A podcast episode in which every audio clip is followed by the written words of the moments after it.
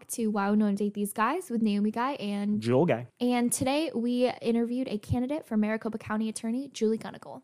So people may be wondering why we decided to interview Julie Gunnigle. And uh, as our podcast deals with dating and relationships, we find that discussions about people's rights helps explain why there continue to be incredible changes in relationship culture. People want to make sure that they are respected and have the right to pursue healthcare and lifestyle choices free from interference by government. So, to that point, we reached out to multiple candidates running in the Arizona primary to get their opinions on abortion, reproductive justice, and the power of the state to improve people's lives. And Julie Gunnigle was more than happy to sit down with us to talk about that. Hi, everybody. I'm Julie Gunnigle. I'm a wife. I'm a mom of three school aged children, and I'm a Notre Dame educated attorney on her 17th year of practice. I originally got into this fight because I was so frustrated watching the priorities of our criminal legal system um, how they criminalize pregnancy, how there's corruption in the system, how we perpetrate some of the greatest racial disparities in policing and prosecution in the nation, right here in Maricopa County. It was my pleasure to be uh, the nominee in 2020, and we missed it by just shy of 1%. So, when this office came back up for a special election because the previous county attorney resigned, uh, I my phone was ringing off the hook, and folks were saying, "We still believe, we still believe in a more just Maricopa County. Can we do this again?" And the answer was, "Heck yes, we can do this again." So, y'all put me on the ballot in 21 hours, the fastest of any candidate in county history, and now we're poised to make history in November to assure that we have abortion rights and access, and that the criminal law does not interfere with personal uh, healthcare decisions, including the right to an abortion and to make sure that we are actually having our priorities straight in in the county um, which means that we eliminate the racial disparities in policing and prosecution that we expunge universally and automatically all of our old cannabis charges and that we get rid of the culture of corruption collusion and lies from this office. So yeah that's it. That's why i'm running. You can learn more about me at gunnigle2022.com Okay, awesome. And that's it. That's the interview. That's I, the I interview right there. okay, awesome. Let's jump right into our first question. Um, what powers does the Maricopa County Attorney have to defend or harm the rights of people within the county? Oh my goodness, good question. So first of all, I want everybody listening to understand that the county attorney, that's what we call it here, would be called a state's attorney or a DA's office anywhere else. So we're talking about our prosecutor's office. And because of the size of Maricopa County, which is, you know, Phoenix and all of its suburbs, uh, this is the third largest prosecutor's office in the entire country. So, w- what can it do? It has ultimate discretion in the charging of every felony that happens inside our county. All of the misdemeanors are in our unincorporated areas and is the chief legal advisor to important institutions like the County Board of Supervisors and the dozens of county agencies underneath it. But in a very real way, because of Roe v. Wade, this is also the office that will police and prosecute abortions and contraceptives in our state, which is why it is so critical that we have a county attorney who will keep this office out of your private lives. Um, so obviously, you're not the only person running. Uh, there are a number of candidates running for the county attorney right now. Um, and I'm wondering what risks are being posed by electing one of your opponents to this position. Great question. So I am unopposed in my primary. There is a primary on the Republican side. The current county attorney, uh, Rachel Mitchell, you will remember from the Kavanaugh hearings. She was the prosecutor mm-hmm. who attacked Dr. Blasey Ford and is one of the reasons why we ended up in this situation. She also has a Republican opponent, um, both of whom have vowed to prosecute abortions in our state. That is their commitment to the public. Mm-hmm. That is their elevator pitch. And they're I think just now realizing how unpopular that message is. We know that over 80% of Maricopa County voters do not want the criminal law to be used in this way. And especially when you look at which criminal laws we're talking about. So, Arizona has a law in the books from 1864 that creates a mandatory minimum of two years in prison and a max of five for anyone who performs an abortion. It does not necessarily exempt the patient or the person who uh, drives them to this to this appointment. And as such, we face the very real possibility of the criminalization of, of abortion. We also have a law uh, called the fetal personhood statute in Arizona. It's currently enjoined, but that is enjoined means stop. Um, but that is being appealed likely all the way to the US Supreme Court. And that law says that a fertilized egg has the same rights, privileges, and immunities as you or I, which means that somebody who accesses abortion care and their provider could potentially be on the hook for first degree murder in our state, which to this day carries with it the possibility of capital punishment um, and the death penalty. So, what's at risk? I mean, we are quite literally talking about people's lives that are on the line um, as a as a direct result of this election, and I think it's really important that the voters know and understand that. Mm-hmm. So, wait, so you're telling me that there's a law from before when the Civil War was wrapped up that current candidates are trying to enforce. Is that accurate? that is exactly right. So, our attorney general has said that it is enforceable, and our county attorney says that she intends to enforce this 1864 law. And you're absolutely right. This is from back when uh, the southern half of Arizona was part of the Confederacy, mm-hmm. um, when people owned people and men controlled women, and we had no right to to vote on any of this legislation. And yes, that is the county attorney's position that that law is enforceable. It also has a side clause that doesn't get talked about enough that creates a misdemeanor offense for anybody who even advertises an abortion or contraceptives. Wow. Wow. So it's incredibly far reaching. It's incredibly troubling. And we don't have to theorize how police and prosecutors would use this law because mm-hmm. during that period when Roe was still in effect, we saw over 1,700 prosecutions related to the criminalization of pregnancy and providers. And we know that it's going to result in highly invasive uh, policing, highly racialized policing into the most intimate areas of everyone's lives. Wow, you bring up really good points. Really good history lesson there, too. Um, will you pursue cases brought against people who have provided and or sought out reproductive care, such as abortion or gender reaffirming healthcare? No, not now, not ever. We do not use the criminal law in this way. Okay, awesome. Well, and I know that sometimes baffles people because, uh, first of all, lawyers are not known for giving definitive statements, right? Anytime you ask a lawyer, the answer is it depends. Mm-hmm. And I mm-hmm. think it's so important to be clear on this issue because when you are wishy washy or when you say, you know, I might use my discretion, I might not, you end up in areas where you are creating chaos amongst providers where nobody knows what's legal and what is illegal. And as a result, people can't decide you know what what path they will choose because they might be facing the death penalty or they might be facing zero enforcement whatsoever. So that's why i've been so bold and so clear on this because nobody should face that sort of legal uncertainty. You, you might receive pushback for that especially if the state legislature decides to like deliberately criminalize this stuff without even going back to the older laws that are on the books. Uh, would they have the ability to remove you if they disagreed with how you're pursuing charges no, they would not. So the this office answers directly to the voters. Mm. And what that means is every four years, this office is up for election.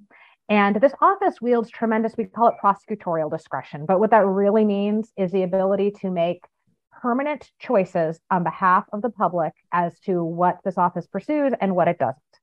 So, what that looks like on the ground right now, for example, is there are about half the cases that get referred to this office do not get prosecuted. The prosecution uses their discretion to say, we're not going to enforce these sorts of laws. And that's already happened. So, for example, this office does not, even though it is still a misdemeanor in Arizona, to, uh, for example, cheat on one's spouse, this office does not pursue those sorts of charges for mm-hmm. the very predictable reasons of what a waste of taxpayer resources. This has nothing to do with public safety. Um, and it's not in the interest of justice to pursue those sorts of cases. And that's that's what this office does and it's why I think it's really important that prosecutors are questioned and are clear with the voters as to how they intend to use this office because discretion is a powerful thing. And I would rather see the county's resources put forward toward addressing the root causes of crime, toward an agenda that will actually make our county safer, that actually addresses public health crises like gun violence, uh, mental health and addiction issues in our mm-hmm. county. That's what's going to actually make us safer not pursuing these abortion cases. So, so can you talk a little bit about that? Because we're talking a little a, a, bit about what you're not going to do. Mm-hmm. But what are some of the policies that you will be pursuing in an attempt to sort of correct those historical injustices? Yeah, I mean, let's talk a little bit about drug policy for a second, because I think that's what really um, is on the mind of Maricopa County voters as they think about our criminal legal system. I'll tell you the way it works right now is that there are cases that move through our system every single day through, they're called our early disposition courts. And the way it works, for example, in the case of um, there's a ACLU case right now uh, named Lucky, and what it was was a fella who was addicted. And if you asked him, um, he would tell you the same. His rap sheet says the same. It says time after time he gets arrested for low level possession offenses typically. And when he was caught selling $20 worth of drugs to feed his habit, the county attorney's office said his best and final plea offer would be nine and a half years. Oh my God.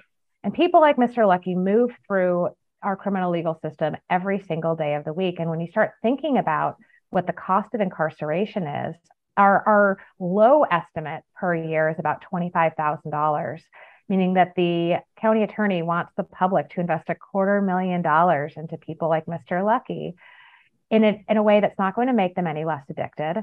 It's not going to make us any safer, and it's not going to provide him with actual real treatment. So my my platform centers addiction and recovery services. It centers treating mental health as the the crisis that they are and focusing on getting folks into to treatment. And when we get at those sorts of root causes, especially because we know that mental health and addiction are driving forces behind uh, violent crime, um, we can actually make our entire county far safer while at the same time saving taxpayer money. Uh, I, that all sounds very good. Uh, Naomi, do you want to do the next question, or would you like me to? I know it's a bit long. Um, so many early feminists and suffragettes thinking um, thinkers discussed the problems of unpaid household labor and how they negatively impacted women's roles in society. In many ways, the problem of unpaid and poorly paid prison labor mirrors their concerns, creating an incentive towards maintaining a large population of powerless individuals who can cheaply produce goods or provide services for our society. On July 14th, during a testimony in front of the Joint Legislative Community, Arizona Department of Corrections Director David Shinn said Arizona communities would collapse without cheap labor, prison labor and urged them to keep certain remote prisons open to financially support Arizona. What is your take on his statement, and would you do anything as county attorney to help move the state away from reliance on subjected populations? That statement is horrifying. Mm. And every Arizonan ought to be horrified that we are propping up communities and private industries uh, using prison labor. When I talk about the criminal legal system, one of the things that's often that's often said is that the system isn't broken. The system is working exactly as it's designed to work. And there is a reason why Arizona is over incarcerated, why we are the fifth largest incarcerator in the country and the eighth largest in the world. And a lot of it has to do with the financial incentives that are that are driving um, these industries.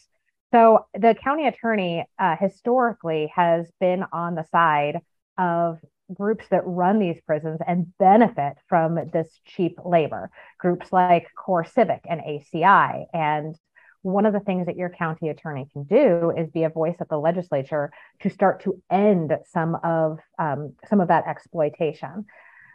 Uh, the other thing that we can do is we can stop incarcerating folks when it does when there's not an apparent need for public safety to incarcerate them because when you unpack that article, that giant six part expose from the Arizona Republic, you learn who is really doing the prison labor. And it's primarily folks who've been convicted of these low level nonviolent crimes who have short terms of incarceration. And as a hmm. result, mm. there is not the same incentive to, you know, to get people into rehabilitation programs. And there's no check as to whether or not these workforce programs are even working for the incarcerated people. I know that their sales point is the idea that when you leave, you'll have marketable skills, but the, the Department of Corrections won't even release the data to the Arizona Republic to show that that is true. at almost every turn, they have been um, opaque. They have not. Uh, they have not provided even a modicum of transparency with the public, and we should all be shocked at that reporting. And my understanding is there's even more to come. Oh, geez. Yeah, I've been following that KJZZ and the Arizona Republic exposes and every single story. You just think you've heard the last of it, and they give new and new, more terrifying reports. You know, there's no air conditioning in the prisons. There's no running water in some prisons. Prisons are prisoners being locked up for 23 hours a day. Uh, when they are offered job opportunities, they have the ability to get their fingers cut off working, you know, for incredibly long hours and barely getting compensated, if at all. And so, yeah, it's it's absolutely horrifying that we're allowing this in our state. And it's it's good to hear that you're firmly opposed to that. Well, I can be a voice for it too, because one of the one of the things that continues to shock me is the deal with Hickman's farm. So Hickman's oh, provides our eggs, but Clint Hickman sits on the board of supervisors. Um, the board the board that sets the budget for the county attorney's office. Oh, I did not know that. and one of the things that happens uh, when someone is incarcerated, um, especially if they're in a yard that would uh, that would be employed by Hickman's, is the first job that they get is killing um, sick or diseased or old um, hens, and mm. they have to wade through this chicken yard day after day. They the stories that they tell is they come home from from this job, they are stinking of chicken shit and because they're getting their wages are so low, and because we've changed the law allowing the prisons to sell commissary items at full retail price, um, not not wholesale, retail, a bar of soap costs four dollars. So people can't even afford after a day's labor to buy a bar of soap to clean the chicken shit stench off of them. I mean that that should be shocking to to all of us we're going to do a special anti-sponsorship message after this podcast talking about different egg brands people should be supporting rather than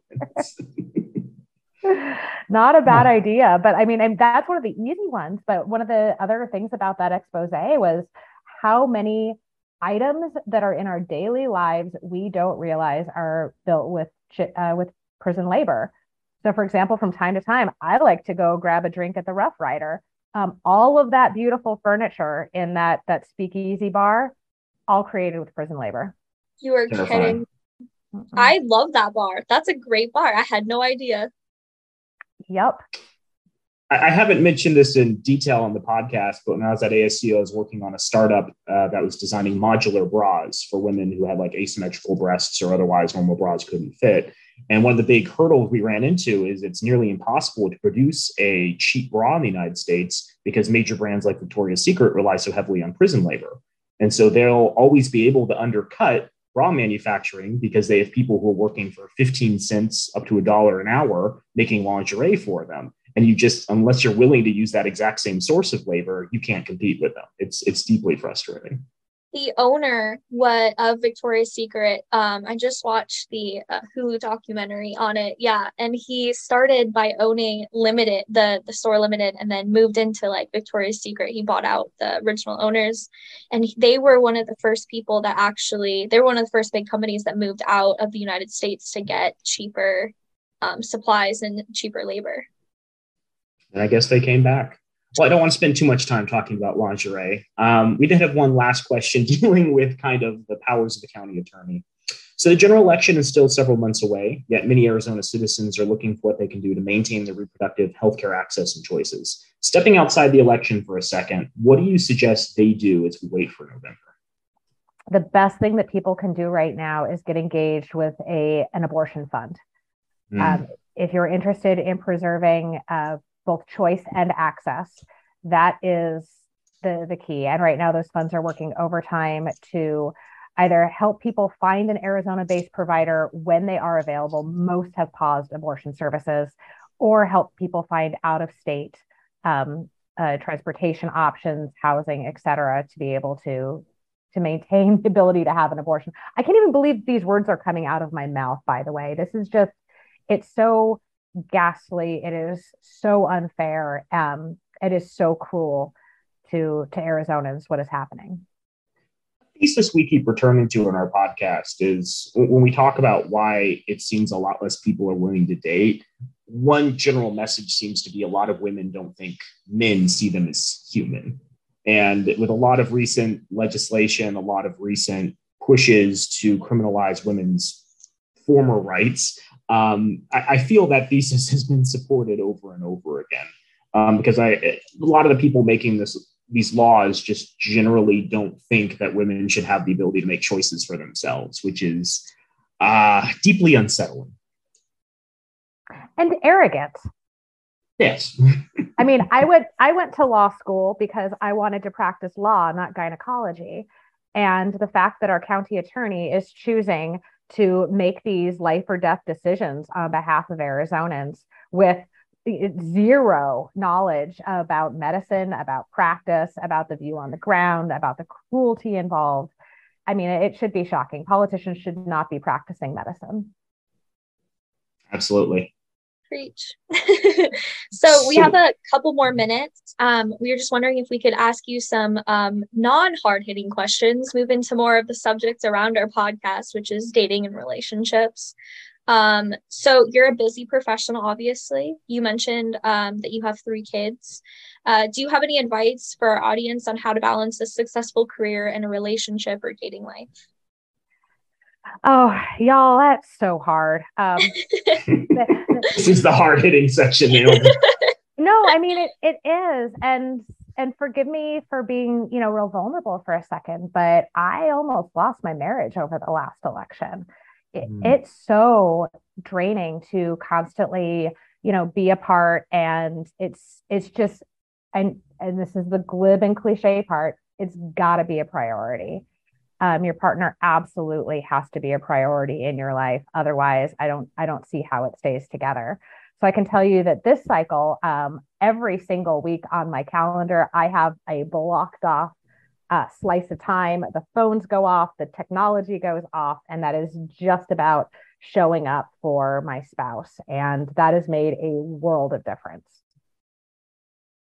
Well, you heard it here, folks. First, you gotta you gotta block off time in your calendar. Just priority it. Give your 30 minutes to the podcasters every week, and then your three hours to your significant other. right and it's it's almost to the minute too it's so beautiful though my my staff um, knows that and prioritizes that and that is just you know sacred off limits time always awesome i like that i, I think that yeah that's yeah that's solid advice. advice yeah so uh, so as we let's sorry go ahead no go ahead saw you oh thought we're going to fight over this. Um, so as we start to wrap this up, I'm wondering, you've already mentioned abortion funds, but are there any other important causes you'd like to direct our audience's support to? Anything that they should be paying attention to? Anything that motivated actors can do in order to make the world better? There is one other group that I don't think gets the love and attention that it, it needs and deserves, and that's the Arizonans for Transparency and Accountability and Corrections. Mm. So, if you care about prison labor, if you care about the abuses um, in the criminal legal system, connect with this group. It is uh, uh, primarily people who've been directly impacted, who have served time, who know what they're saying when they say that we need independent accountability for our prisons and they are driving the push to get us there. So that is a group that I love and support. Um, I also can't say enough good things about Mass Liberation Arizona. So, mm. over the last two years, when we saw the abuses of the Phoenix PD and the Maricopa County Attorney's Office framing people, putting forward fake gang charges, some of which people were looking at a hundred and a half years for nothing more than exercising their right to protest. It was yeah. MassLib that did this incredible work to hold prosecutors accountable. Awesome. Dang, and we'll, we'll definitely put links to both of those groups in the podcast description. Yeah. Okay. Well, um, just wrapping up our podcast, we really appreciate you coming um, to our little Zoom call today. Um, thank you for answering all the hard hitting questions and the not so hard hitting. all of them are, I feel like all of them were pretty hard hitting questions, um, even the dating ones. Um, so thank you so much for being here. We really appreciate it. Um, we actually, it's really funny. Joel um, got the email from your assistant that um, we were actually going to have you on the podcast. And I was like, oh my God, I just canvassed for her. So uh, through Planned Parenthood, it was so funny. Um, but no, we, I really appreciate your your motivation for doing this, as well as um, putting aside your personal life and being able to stand up for other people's rights. Like that's a huge sacrifice, and I really appreciate that, especially as a woman in Arizona. So. and I guess one question is people listening to this podcast might be hearing of you for the first time. So how can they come out and support you if they like what they're hearing? How can oh they lend you aid if we move towards the general? Yes, uh, we need your help because these down ballot races do not get the love and attention that they deserve. So, especially when it comes to knocking on doors, texting folks, calling people, we have a giant volunteer army and we want you to come join it. Um, there's a volunteer form at gunnigle2022.com. And for those where who might have uh, no time but potentially some treasure, there's also a big donate button right there in the top corner. awesome. Okay. Joel, do you have anything, any last things to say before we wrap this up? Uh, thank you again for spending some time with us. Uh, really appreciate knowing that there's people running for positions of power who uh, care about the community and want to make sure the community isn't going to be suffering in the next decade or so. It okay, is my well, pleasure. Thank you for having me. And the dating post Roe episode was amazing. okay, well, uh, thank you again. And everyone listening, have a great rest of your week. Um, and yeah, next time we're actually interviewing her opponent. I'm just kidding. We're not doing that. um, but everybody have a great week. And thank you so much for listening.